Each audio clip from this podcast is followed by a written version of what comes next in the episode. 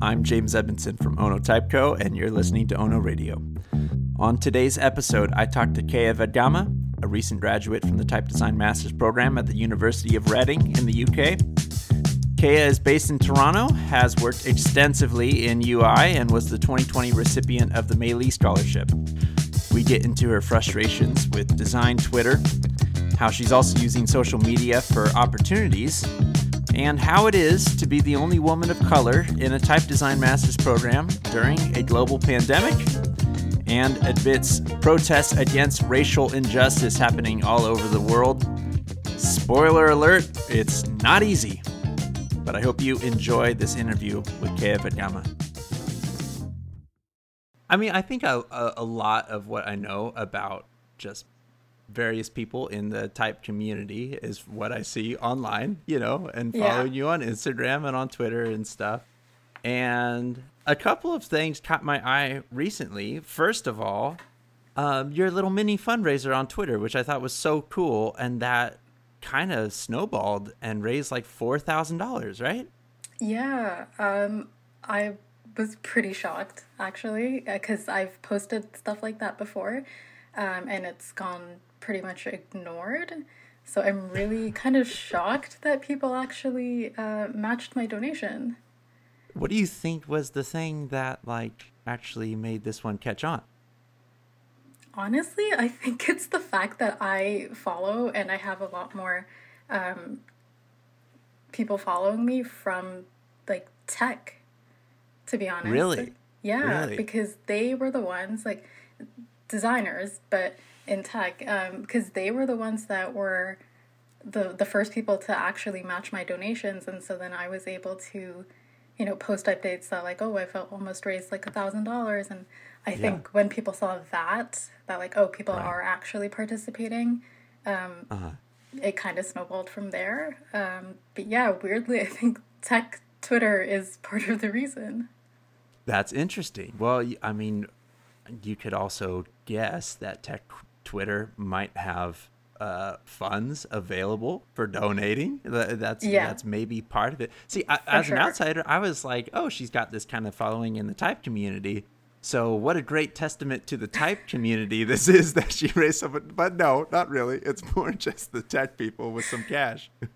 I mean, they did like Type Twitter did eventually um, donate. Actually, quite a few uh-huh. people, uh-huh. which was really uh-huh. nice to see. And um, to, well, to be honest, I also did call out Type Twitter for not donating and for. Oh wow! Well, I didn't see that. Yeah, I mean, it's mostly just because like there are a lot of people um, in Type who make a living designing like fonts for scripts that are not native to them, um, sure. that are from India, and mm-hmm. they were staying quiet on something that I think is pretty mm-hmm. important. Um, yeah. So yeah, I, I kind of called out in a tweet type Twitter. And then wow. I did notice after that is when I saw more people donating. That so is so interesting. I guess shaming kind of works sometimes. Well, I mean, I guess you could look at it as shaming, right? Or you could look at it as just kind of giving people a little nudge also. Yeah. Um so that's that tweet um kind of uh, stood in notable contrast to me to this morning's tweet calling people out for going down the rabbit hole of criticizing the design of some app. I don't even know because I'm not really a part of that kind of design Twitter, you yeah. know, the sort of user interface design Twitter. I'm not into that. Um, but talking about that and ignoring what's going on in Palestine. So, what where would you kind of like to see the conversation as someone who's kind of um, you know has has your eye on headlines and is aware of what's going on in the world but is also a designer mm-hmm. i mean to be honest like i'm not well first of all i just want to say like i'm clearly no expert on like all things you know happening with palestine and all of that but like I really think the bar is just so low. Like, it would be nice to even just see like retweets from people yeah. in the design mm-hmm. community, and we're not even seeing that, which mm-hmm. I think mm-hmm. is just so sad. because yeah. I mean, I, I don't think anyone is expecting to hear, you know, what everyone has to say or their opinion. It's more mm-hmm. so like for me, it's like, you know, white people in design, they have the networks that need to be educated um, and uh-huh. told about these things that are happening. People on my yeah. network, they already know about it. So, like, it kind of feels a bit like pointless sometimes when I retweet stuff because I know that majority of the people that follow me are in the know about that kind of you're, stuff. You're preaching to the choir. Yeah. I mean, I, I think I'm I'm totally guilty of that. I, I think there's kind of this pull to stay in your own lane um, for the most part. Yeah. But it's it's nice and it's refreshing to remember all the various communities kind of that we belong to, whether it's a type or tech or um, just kind of being a person in the world, you know. Uh, but is it like patronizing to you when you see like companies or corporations kind of getting into that sort of stuff? I mean, yeah, companies and corporations, like, I think it can definitely come off like that, but it's still, in my opinion, better than nothing. Um, yeah. I mean, I, I'm not advocating that, like, if you're not educated on something that you should just speak up about it anyway. Obviously, like do your research and like kind of actually, kind of problematic, sure. Yeah. yeah, like actually, you know, try and understand what people are talking about. But I I think like, you know, it they're really like I said, the bar is really low for what you can do and right. um you know, people in Palestine have been saying that social media has been helping a lot um, uh-huh. the awareness uh, of what's yeah. happening there. Like it's actually been very helpful for them. So yeah, it's I think you know there are very small, easy things that people can do, and it's, it's just a little sad to see um, people not doing that, but then getting very passionate about uh, you know website redesigns. Like who cares, really? it, that is definitely my first thought whenever I see these things or logos or or, yeah. or whatever. And and I do care to some extent. Like if someone is going to ask for my opinion on those mm-hmm. sorts of things, like we can talk about it and stuff.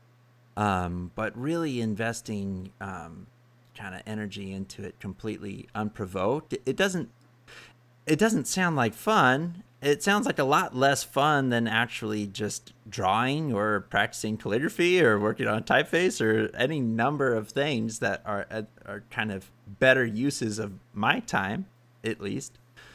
But uh, I could understand too that you know people want to sound um, informed or in the know yeah. or or kind of uh, give them a sort of pat on the back for being like, well, if I would have done it, it would have come out a little bit better. I think that's probably the subtext, mm-hmm. which is crazy to me because you know uh, uh, those sorts of jobs that have, you know, any amount of eyes on them just requires so many meetings and emails and so much project management behind that that like. Yeah.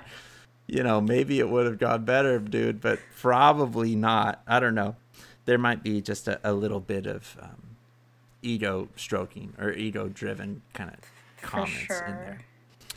Um, let's kind of back up a little bit though, mm-hmm. because we mentioned type at Cooper and yes. But to then get to type it Cooper, I think for a lot of people probably listening, that's something that they're maybe considering. But it seems like all the way back in 2014, you had like a type camp experience that maybe helped pave the way for just having like the bravery to apply it to something like type at Cooper. Could you talk about that a little bit? Yeah, definitely. Um, so in 2014, I think I was, when I did type camp, I had just finished my third year of university. Okay. Uh, and like, so I had just taken my first typeface design course. I was really excited about it, and mm-hmm. you know, mm-hmm. basically just trying to find a way to, you know, learn more about type um, and how to figure out how to even just start designing. Um, and so I had actually gotten in touch with um, Gerry Leonidas at Reading Uh-huh. back then, and I asked him, you know, like, what are my chances of getting into this program, which was Wow. qu- quite a reach back then. Um, but he basically Maybe, gave me. but- I mean, it was a reach because I didn't get in. oh, okay. All right, fair. but um, he gave me a whole list of things that I could do to sort of prep myself a bit more for a master's program like Reading. Um, I didn't even know about Type at Cooper at that point. Um, he a- actually told me about it. Um, and he just told me basically, you know, attend workshops, you can attend um, these sort of boot camp courses, um, conferences, and stuff like that. And so, luckily, Type Camp was actually happening in Toronto that summer. Um, Okay. So, yeah, I attended, and it was more about lettering, like hand lettering and calligraphy with um, a broad nib pen and like brush calligraphy. Um, and weirdly, it so it definitely motivated me to want to um, pursue type further, but not because of you know the experience of the workshop itself, but because of the conversation I had with somebody who was leading the workshop. Um, Okay. I I basically asked this person, you know, um, because they had gone to Reading themselves. And so I was like, hey, what do you think my chances are of getting into this program? Like, I would love any sort of feedback you have, etc. And they were just like, you know, I don't really think you're suited for typeface design. I think you would be better for typesetting um, because you don't really seem to have an eye for detail. Come on. Are you serious? Yeah, yeah. This really happened from a professional. yes. Th- This is such just heartbreaking bullshit to hear. Yeah. Oh, okay. But- All right. All right. Keep going. Sorry. Sorry. no, I that's okay. apologize. Proceed. Um, yeah, so I was definitely motiv- motivated um, a little bit out of spite. oh my god. I have never heard of anything like this. Like i generally think or my experience in the type community has always been super encouraging. Anytime i've been like hey i kind of am thinking about this thing. Yeah. um, I remember having those uh, kind of exact conversations with um, Antonio Cavedoni, uh, who used to work at Apple and now is uh, doing his own thing. And I was like, hey, I really want to apply to type media. What do you think? And he was like, do it, apply, stop talking about it, just do it. Yeah. And, if you don't get in, apply again. And I was like, okay, dude, like message received. And, and it was super encouraging, but also just like, um, I immediately kind of knew the next step from there.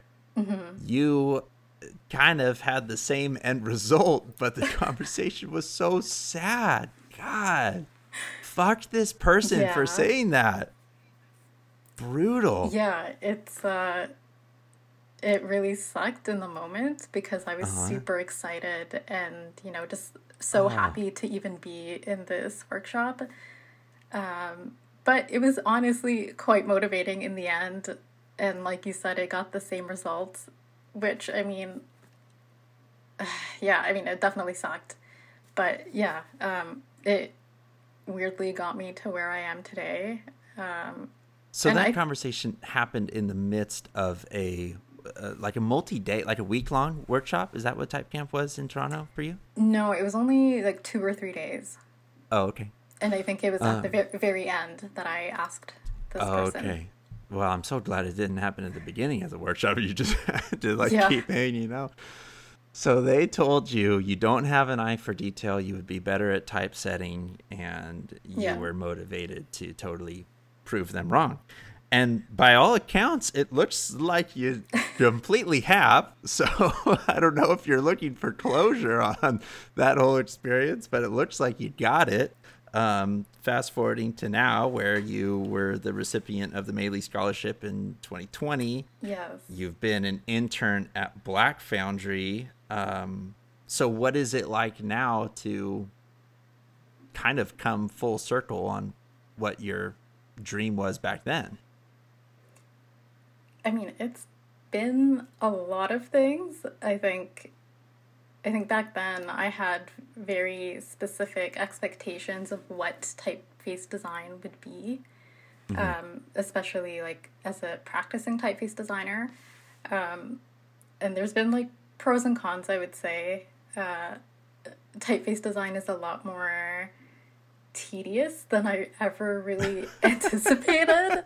Which like oh, incredible, incredibly tedious. Yeah, in hindsight, it just never ends. Yeah, and in hindsight, it's like yeah, you have just letter after letter. Like it could never end if you wanted it to. So like, why sure. wouldn't it be tedious? But that so that was something that I was not really expecting. Um, but it's also been like so incredibly rewarding and you know yeah i it did start off with a kind of shitty experience but mm-hmm. um, i've had so many people that have been encouraging along the way um, and that have yeah like just just made me feel like i am capable and that i can do this uh-huh. um, and i definitely suffer from major imposter syndrome we all do like yeah we... like everyone right some but... some uh, some strain of it, as uh, my friend Matthew Rex says. We all have some. He hasn't found one person that doesn't suffer from some strain of it, which I think is a really yeah. interesting point.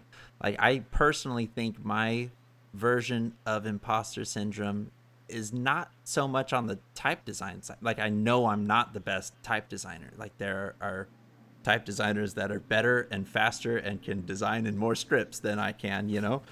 Um, but I think my imposter syndrome is more like I think I'm bad at talking to clients and bad at mm. managing the professional side of things or coming across uh, as anything other than like a uh, uh, a laid back Californian dude who's like really just trying to make the whole experience super chill, you know? Yeah. Um, so I, I think that's what it is for me. What does it uh, look like specifically for you?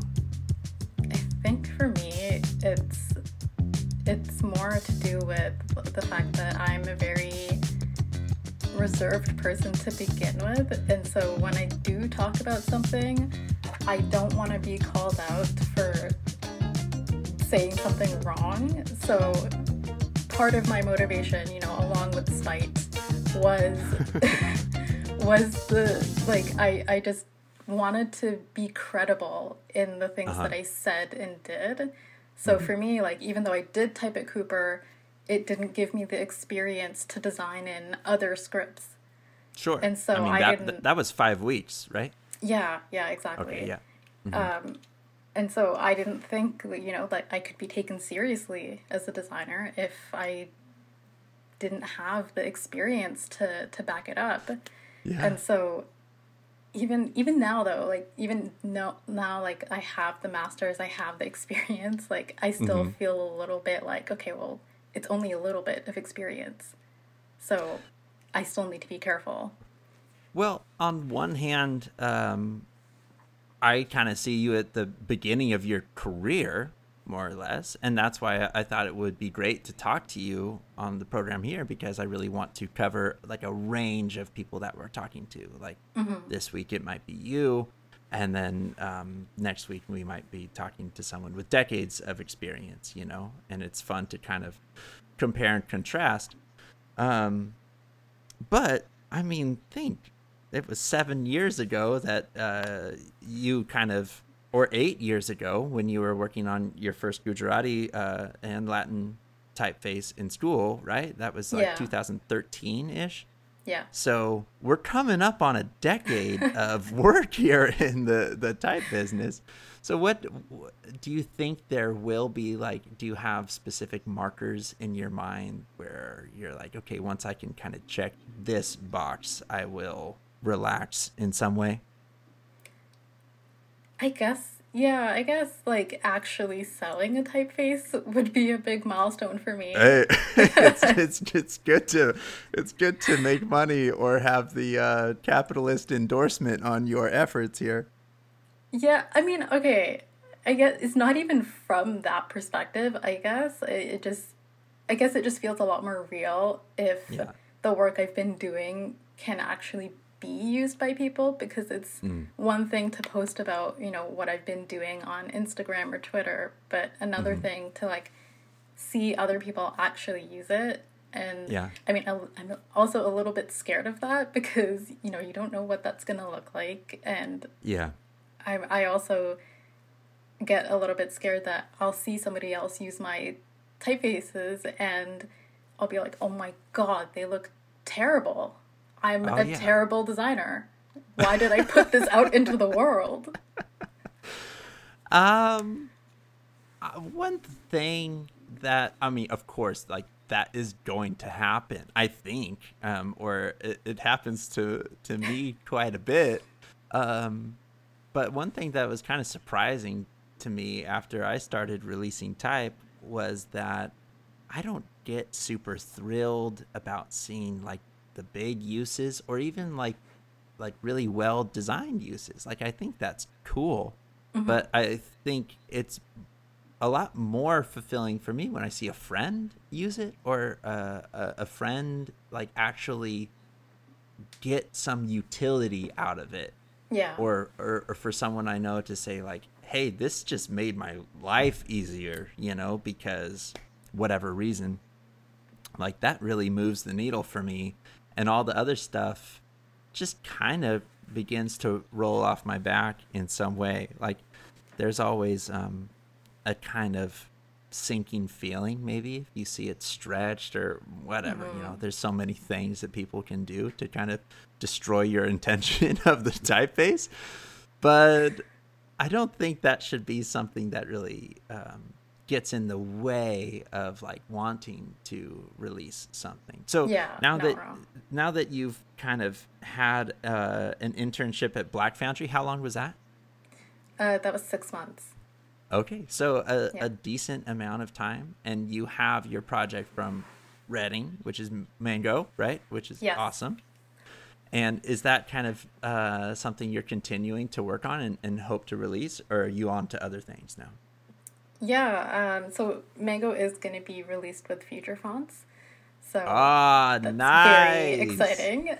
right on, the perfect um, place for it, I think. Yeah, and it's very much unfinished. So yeah, it is the perfect place for it. So I am continuing to work on it. Um, I I did in when I was at Reading, I did design like a bunch of weights with it, but I'm only going to mm-hmm. be releasing just one weight across the board.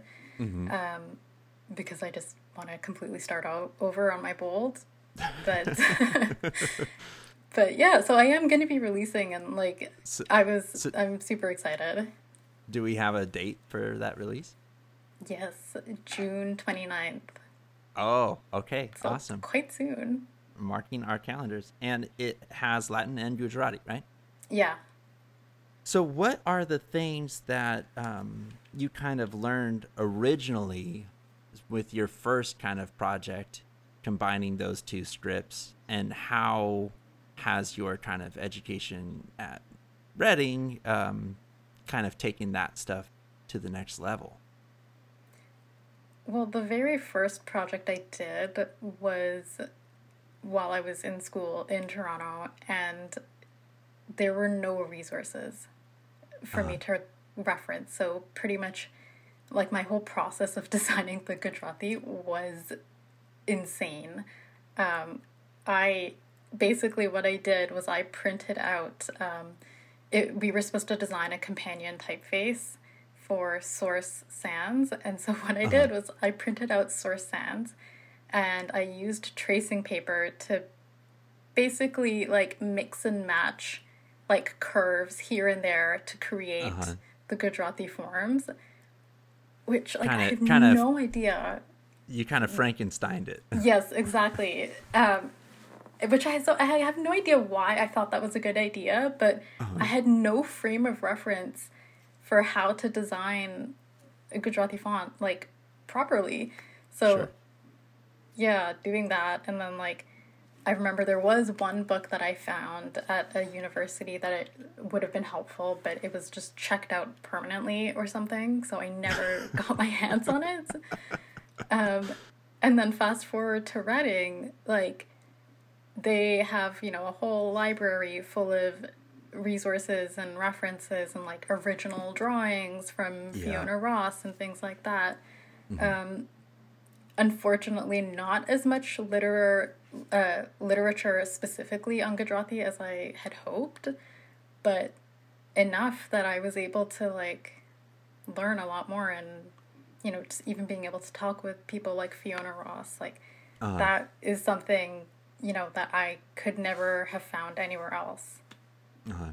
And you learned that it's not really just tracing the exact curves from source, which I mean, when I heard you kind of saying that, I was like, you know, I actually think that's a fantastic way to begin because you're beginning. You know, you're just yeah. like totally naive and you're like, I don't know how to do this and I'm just going to try one way. Like, that's a fantastic way to begin. And maybe it's even kind of fun or interesting, like when you're um, a, a naive designer in that way. And then to kind of grow up a little bit and realize that oh actually everything kind of comes from writing so that's kind of yeah, how we have to exactly. begin with some sort of understanding of the calligraphy the written version of it and begin to abstract that that's like the legit way yeah but yeah i think so many people that are studying type design in an undergrad program don't necessarily have anyone to guide them like that and that's yeah. probably a pretty common experience. I don't know. Yeah, I it, mean, oh, sorry. I, I, was gonna say it's uh it's a pretty bold move to start designing in a different script in design school, right? Like, did it feel like you were definitely going off into your own territory there? Yeah, I was pretty much. Um, I didn't really have guidance from my prof, but I did have her support, which was really nice. Uh-huh. Um, but yeah, like she didn't know much or well, really, really anything about like designing Gujarati, and I don't blame her for that. um, so yeah, and and every like there was actually one other student I think who designed an Arabic typeface um, in my class as well, but the brief was to design a Latin typeface. I see. Um, so I definitely, you know, didn't follow what I was supposed to do. I think if someone tried to do that in a class that I was teaching, I would be like, I can't help you here. like, I can't critique this work. I can't read the work. Maybe we could try to figure it out. So, props to your uh, professor for actually yeah. just like going along with it. Um, cool. Well, I, I want to kind of come back to the future fonts thing real quick because this will be your first experience selling type but mm-hmm. all along you've been working as a designer and that's been paying the bills for you to some yeah. degree i guess so what does that part of your career look like right now so currently i'm technically unemployed for okay. the month of may i decided to take some time off after finishing at black foundry because i nice. just didn't get a break after my master's mm-hmm. um, so i'm taking some time off but uh, I'm actually going to be starting a position in June as a brand designer. So I'm going to be pivoting a little bit um, from even what I was doing before Black Foundry, which was mm-hmm. more like UI UX design. Mm-hmm. Um, and I'm going to be doing brand design, which is quite new to me to just focus on that.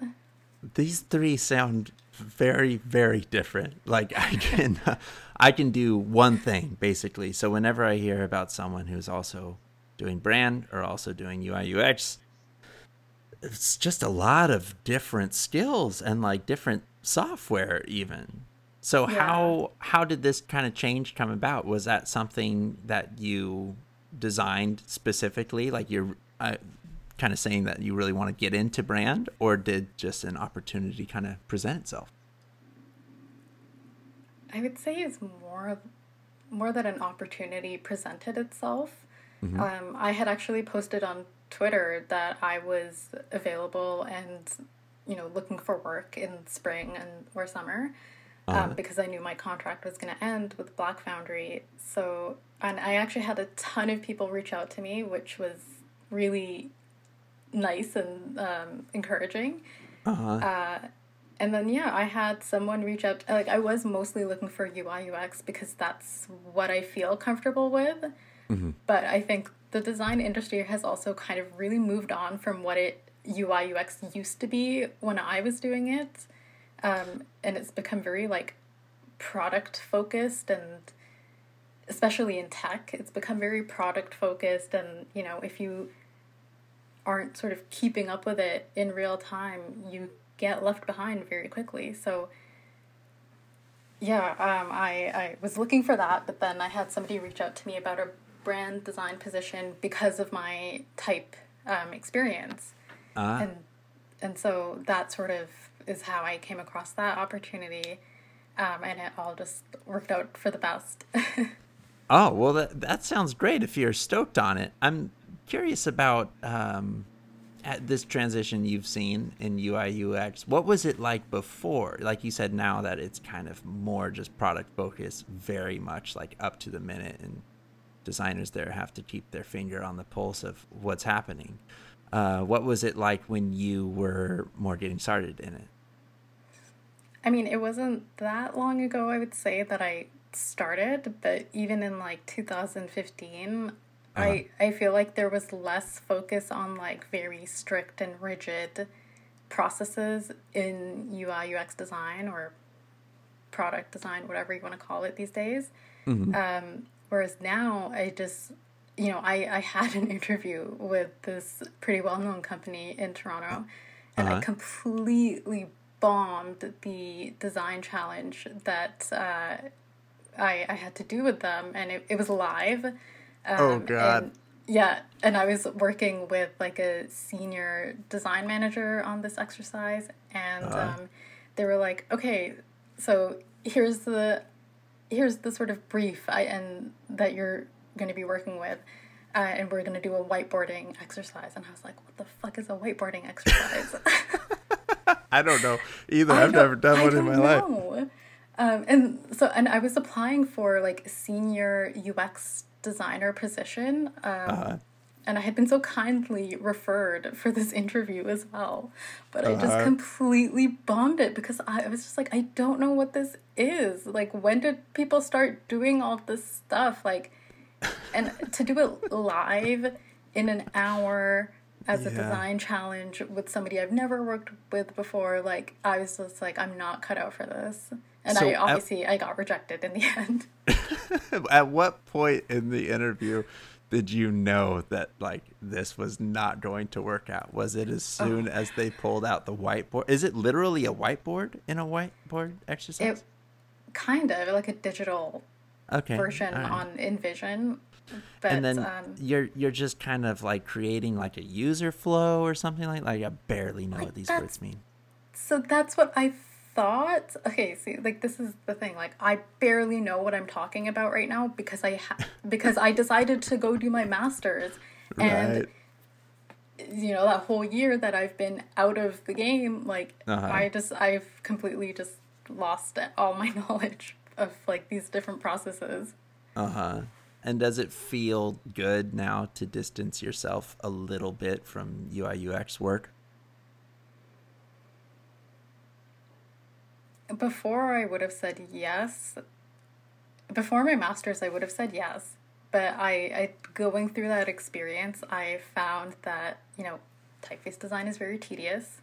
And yeah. I'm not the type of person who is cut out to just do that work all day every day so yeah. like i i i mean yeah i guess i'm i'm more so glad that i'm not just doing one thing full time sure um this branding design position i have now is going to allow me to work on like kind of all aspects of design which mm-hmm. is what i'm really excited about because I can kind of flex all of those different type design or sorry, all those those different design muscles. So sure.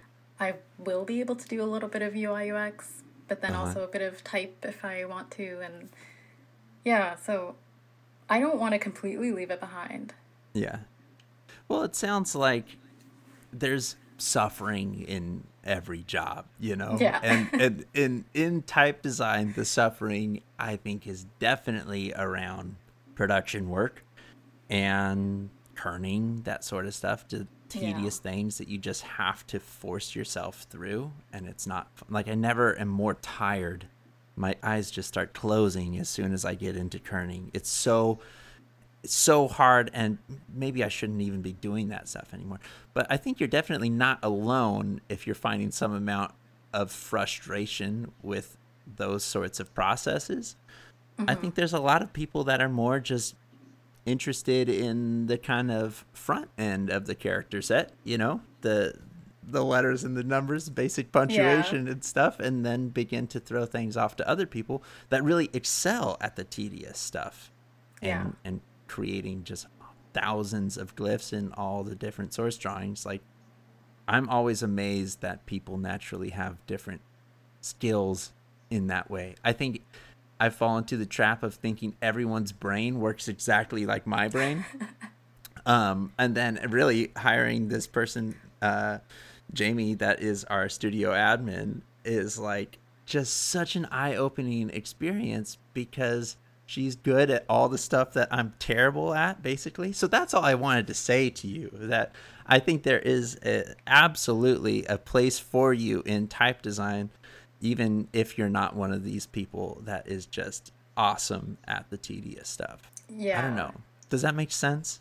Yeah, I mean, that's sort of like the reason that I decided not to pursue type design like as a full-time thing anymore because I know that like you know, I can still be a part of the type design community right. even if I'm not doing it 100% of my time and I think that's also like it, that's the best sort of balance for me, mm-hmm. just overall. Anyway, so yeah, I completely understand where you're coming from. It's tricky though because uh, with all this stuff, there's not like an obvious precedent to follow, you know. Uh, or or do you have um, some sort of mentor or someone who's kind of illuminated that for you, or is it all stuff that you figured out on your own? Like, I'm this specific person and the path that I'm following is like very much my own.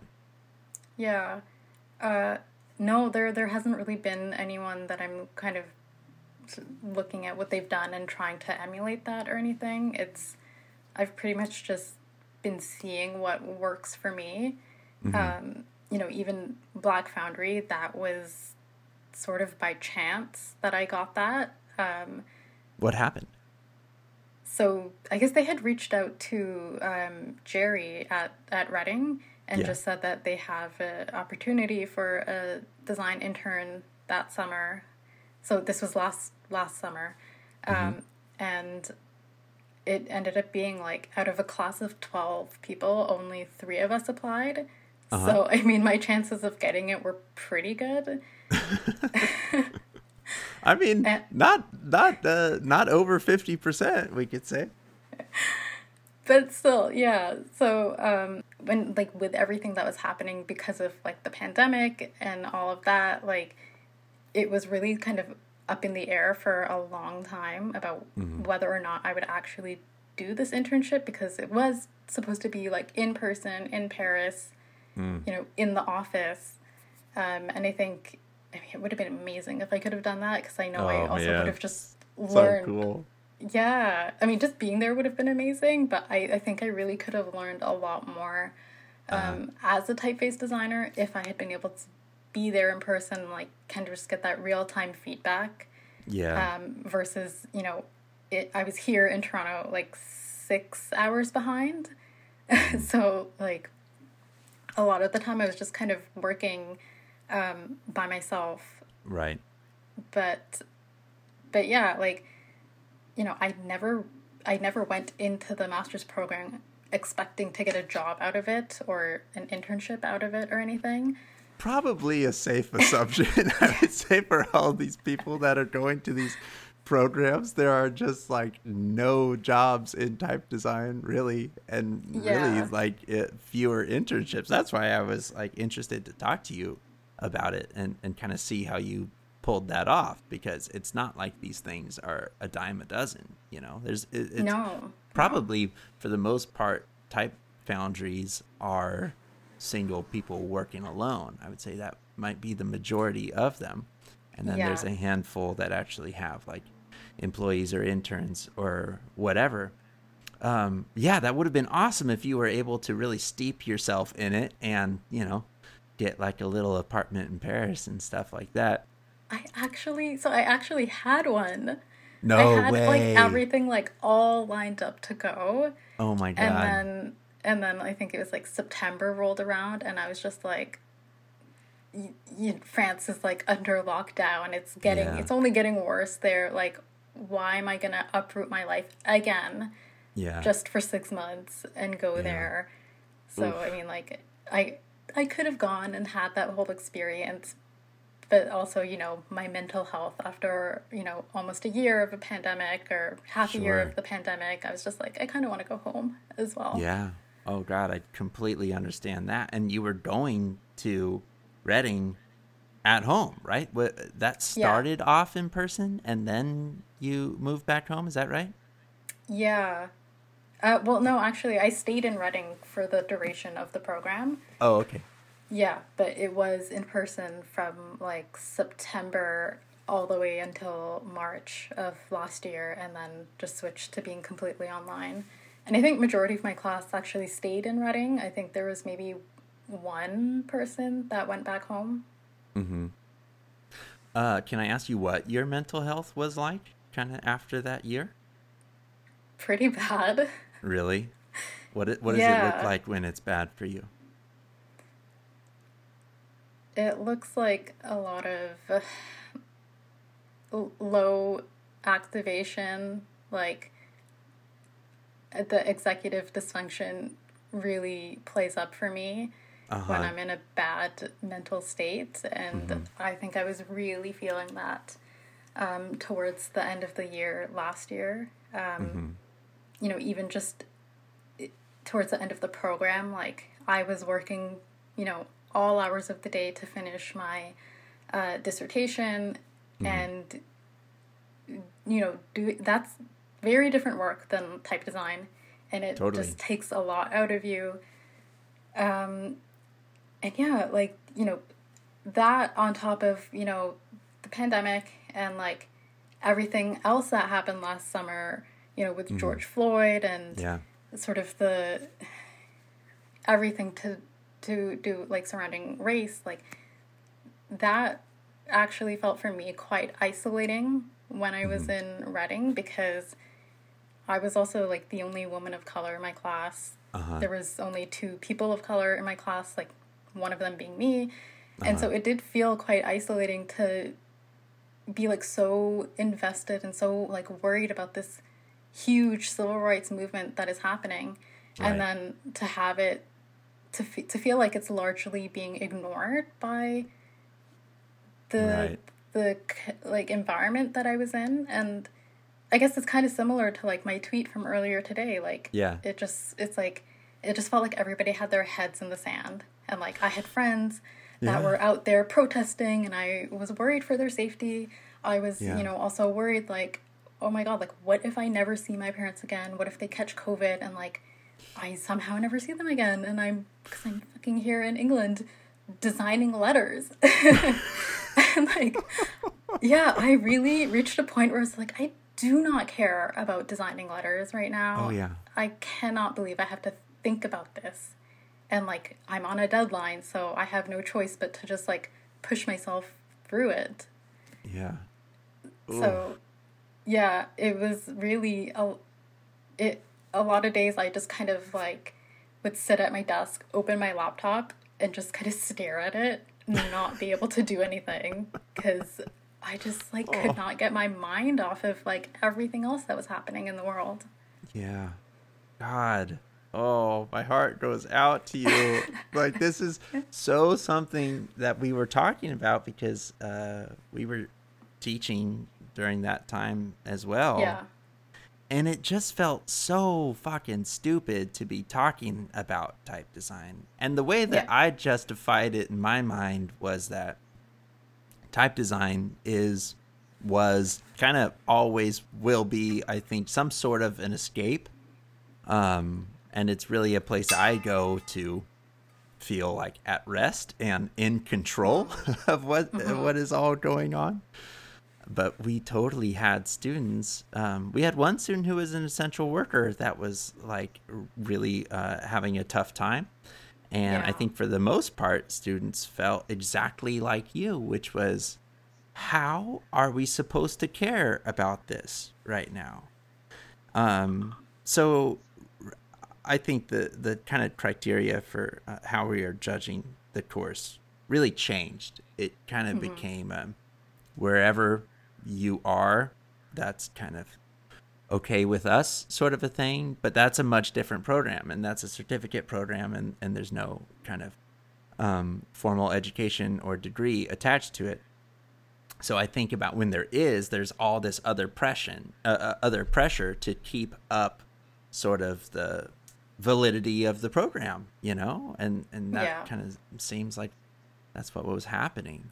But oh man it's so so brutal to have all of those pressures happening at the same time.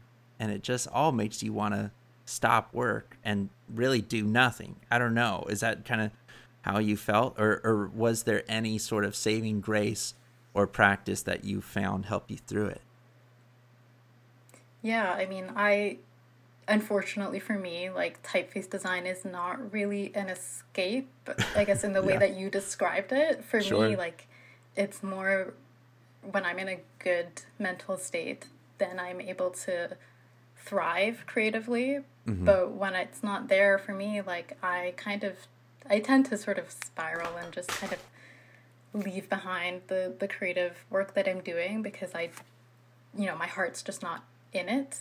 Mm-hmm. So I think for the first two weeks, at least after the everything with George Floyd, like I I didn't work I yeah. couldn't. Um, and yeah, it was it was I was really just forcing myself.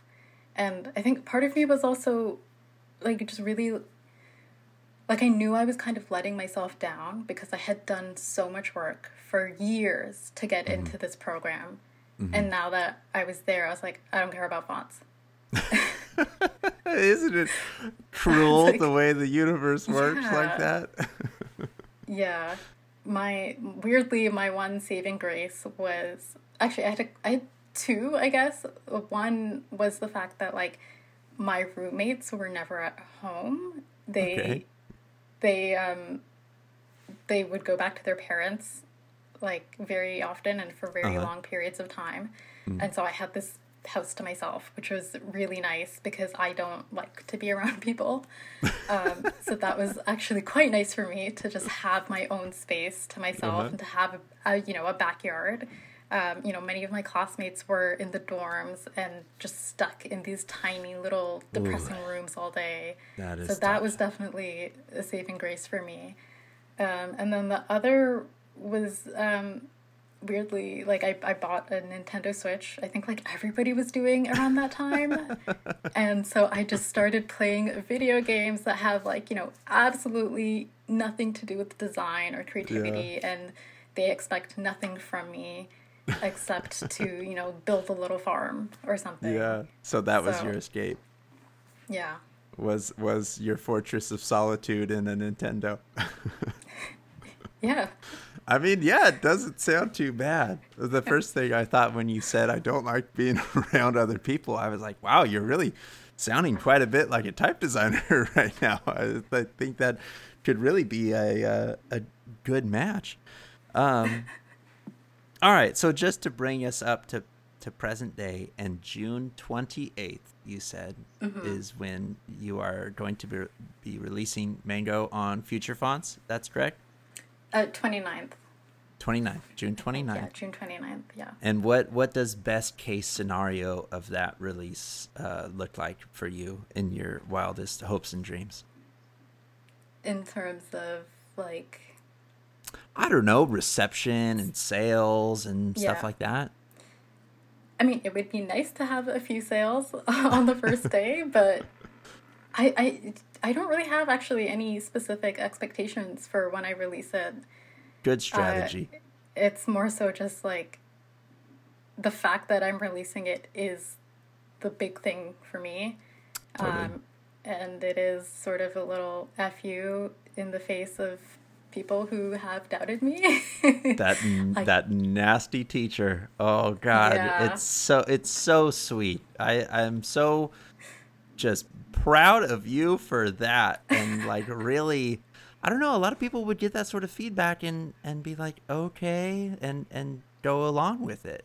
You know, I think that's kind of how I take rejection, and I work a lot better under just like praise. I think I had a teacher in school who took me aside. It wasn't even my teacher, and just said, "Hey, you look like you're really into this. You should do it for five years." You know, and and that was such a monumental piece of advice. You had yeah. the total opposite kind of thing happen to you, um, but you still got it together and knocked it out of the park.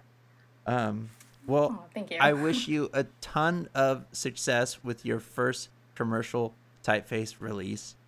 I Thank think you. you you might be more well suited to type design than you even realize you are at the moment, and uh, it's so great to talk to you at this kind of really pivotal year in your career. Yeah, uh, thank you so much, and I I'm so I don't know like grateful you even asked me to be on this uh, podcast. I I listened to the like to all episodes actually, and I was really kind of shocked that when you reached out to me, but I'm I'm grateful because I've also been like a huge fan of yours for years. Just casually well, fangirling here. Thank thank you for that. I totally appreciate it. And yeah, it's it's my goal with the podcast that we get all sorts of different voices and people at different parts in their career. So I think yeah. it's really great to get kind of the recent graduate perspective as you're beginning to enter into this field professionally, even though it might only be part time for now. But just yeah, yeah, for now. All right. Well, it was so great to talk to you. Yeah. Thank you. It was great to talk to you as well. I want to thank Keya for coming on the podcast and being totally emotionally honest about her experience in school. Please be on the lookout for her typeface Mango coming out on Future Fonts June 29th, and we will wish her luck in whatever is next. Today's episode was produced by me and Jamie Odelsberg. Theme music is always provided by Wolfpack, the world's funkiest rhythm section. If you like the podcast and want to support, I'd say now you can leave us a good review if you want. If you need fonts, head on over to ohnotype.co on Tuesday, we have a new one coming out called Irregardless. I'm super excited about it. We'll catch you next week when we talk to the OG of modern type design. That's right, Matthew Carter himself. I'm just kidding. We're not talking to Matthew Carter next week. Uh, maybe sometime in the future. Probably not. Anyways, see you next time.